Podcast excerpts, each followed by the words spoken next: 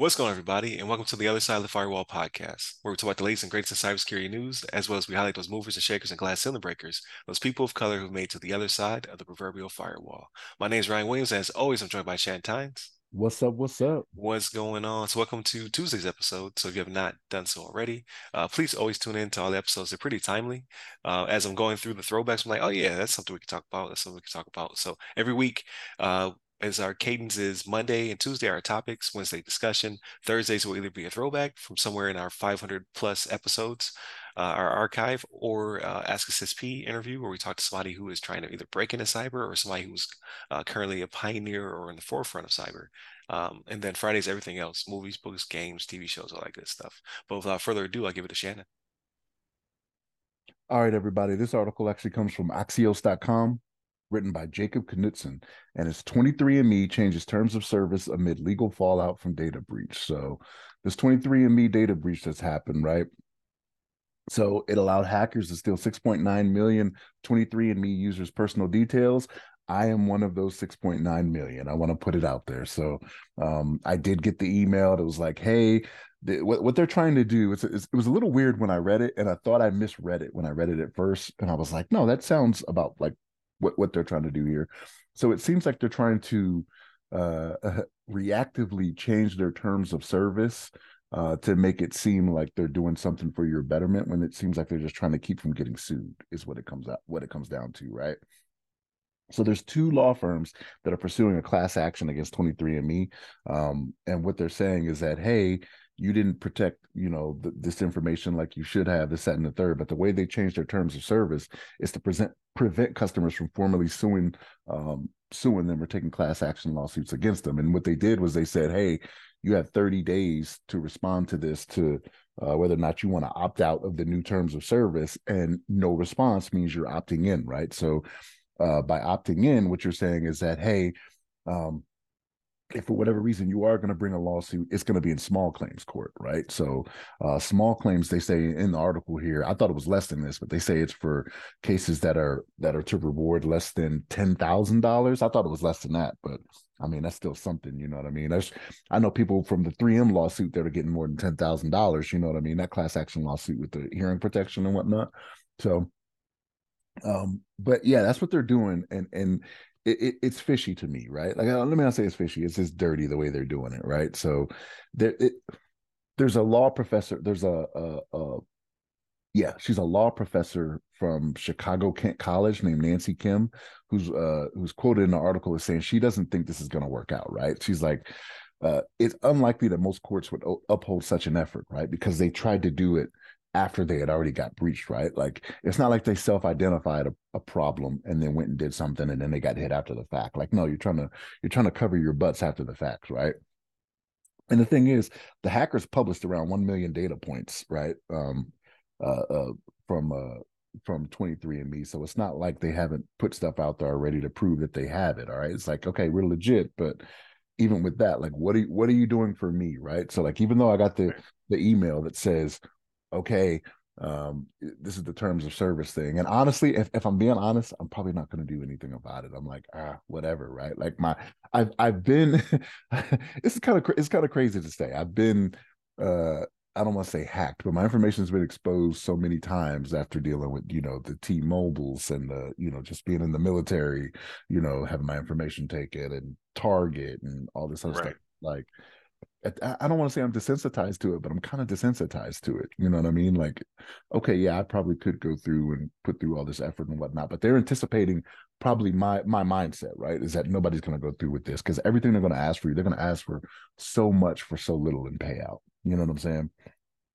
I didn't even look to see if they offered me my LifeLock. You know my, you know my my prize of LifeLock that I get like five times a year now. Your lifetime supply yeah i'm like look I, I i can't even i can't even take this anymore you know what i mean like the website would probably be upset with me for entering in so many times like we've already told you right. you have, you know you are so um but yeah this is this is crazy to me that they they're going to do this and and i kind of agree with the well the law professor would know better than me right nancy kim but there's no way they're going to be able to get away with this right because i mean it's already been advertised when the breach happened.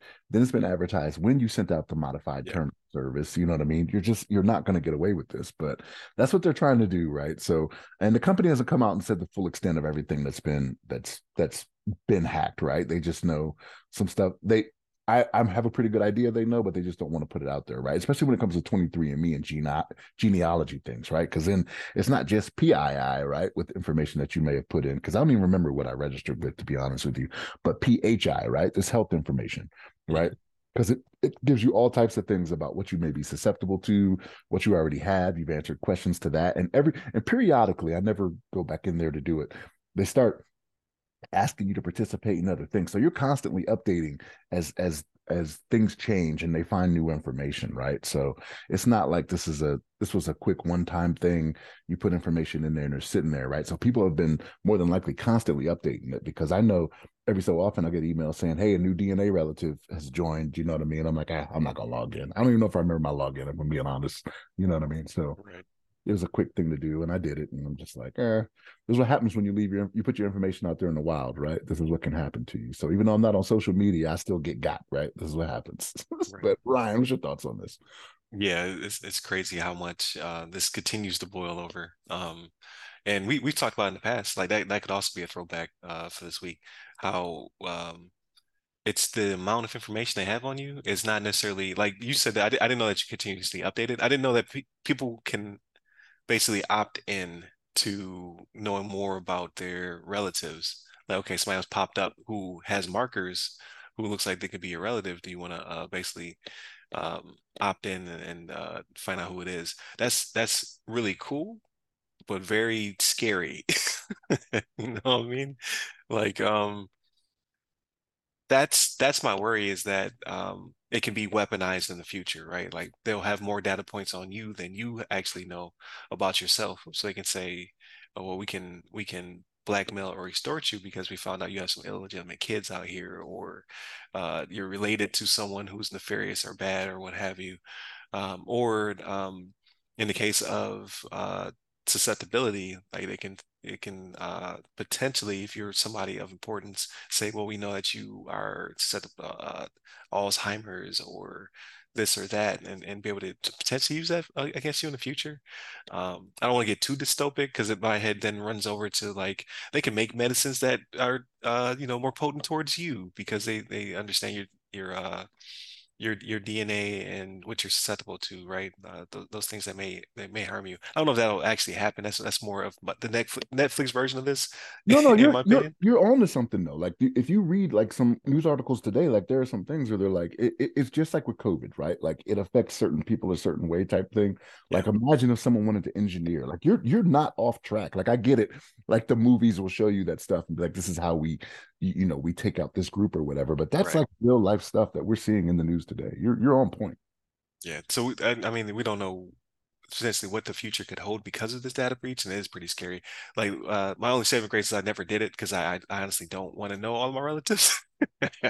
I don't want nobody figuring out i'm related to them um uh, as well as the the the, the pool um like the 23andme is more like their their pool is more of like um that's my understanding european and things of that nature as opposed to like african heritage would be more of uh where you where you're from uh on the continent um but either way i didn't it's expensive i ain't opt in it didn't happen and now i'm not probably going to do it I'm probably not going to join the 23andMe uh, club. Not not to to bash or disparage anybody, because who would have thunk we'd be uh, where we're currently at, right? Um, when it when it comes to data breaches, it pretty much every day feels like somebody's getting breached. Like I I'm uh, uh, susceptible to Mr. Cooper is still rolling, right? You got 23andMe on your side, like you said, you brought up uh, the target breach, OPM breach. So everybody in the military pretty much has their data exposed. At, at this point, I'm starting to think like I don't think we're going to get away from this happening, right? Like you're already out there on some forum or portal on the dark web with all these data points about you, all these this PII and now PHI, uh, building a profile uh, of you. The only thing I can think of is if we take away the power of these things, like the power of the social security number, the power of the birth date, the power of uh, the password. But I don't know. I don't know what we move to. Like how how then will you be able to get a loan? How then will you be able, you know what I mean? Like like what will be the thing? Because uh, the military moved away from socials, right? They moved towards uh, a different identifier. Um, so I, I think at the end of the day, they're gonna have to put everybody on blast. Like put all your information out there, and then something else will be your uh, your your marker to then allow you to apply to things. Or, or here's what we could do, right? We could all put them in a big lottery spinner thing, right? The social security numbers, and then we all just pick new ones, right? Because then the information won't match, right? What are the chances of the 330 some odd million people that you'll get your own social security number back again? Right? It's true. So oh, so so we're not generating new ones. We just take everybody's. Take just... all the ones we had, and then they all match up. you like get a new one. yeah, like oh, that doesn't that security social security number is not Shannon's social security number. That's so and so. It doesn't match. Like it won't work, right? So then you gotta you gotta re uh you gotta re steal. You know what I mean? Make it make it hard. I'm down. I'm down. Right. I mean, I mean, at this point, what is the solution? Like that might be it. Like let's just shuffle them around. It like people are alive deceased doesn't matter. Just just shuffle them all around. Let's start over. Um, because yeah, I don't I don't know because they don't they these these these uh these I don't even know what you want to call it, like aside from PHI, but these markers that identify us, they just they're they hold too much weight because now it's like again like there there has to be in my mind right because we talk about how um, ransomware gangs are getting so sophisticated there has to be uh, a, a, dark social network that has all of us has profiles of all of us right? Like my name my address my social my birth date everything that's been collected over time all put into one place. Like i'm not trying to give bad guys ideas but i would be very surprised it didn't already exist and then people just pay pay to collect the information and then do something nefarious with it. It's gotta it's gotta already be out there, um, or or it will be the future, right? So now we have to figure out a different set of parameters that allows us access to things. I don't, and I can't. I'm not creative enough to imagine what that is, uh, to be honest with you. But it's got to be something. I don't know, like I would say biometric, but we just had our we just talked about uh, last week. Like that, even that fails, right? Whether it be face or thumbprint or other things, right? Like I don't necessarily want to get stuck every time I touch my laptop, right? I want to take blood from me. but something has to be a different marker. Um, but even that, like now your your DNA is out there, right? With the 23andMe thing. So what is left of us that is private? I have no our, idea our DNA has been out there, man. We were in the military for so long. They were That's very true. Yeah. you know, every year. That's very true. You know? But so. what's what to that to that point, not not to to drag this episode out, but to to the government's uh I guess kudos. Yeah. None of those data none of those databases talk to each other. So like every time I go work for a different company, they need to then pull my background, take my my uh, fingerprints. Like you already have this. The federal government has it. They're like, no, we don't have access to that database. So I mean, none of these systems talking. That might be to our benefit. I don't know. But definitely continue to tune in throughout the week. Monday, Tuesday are topics, Wednesday discussion. Thursdays will be uh, either a throwback or Ask Us SP. This week will be a throwback. And then Fridays, everything else movies, books, games, all that good stuff. Hit us up at the websites that go by our name. You can hit me up personally. I'm at RyRy Security Guy. That's R Y R Y Security Guy. You can find me on LinkedIn, Clubhouse, uh, Twitter, and Threads. Stay safe, stay secure.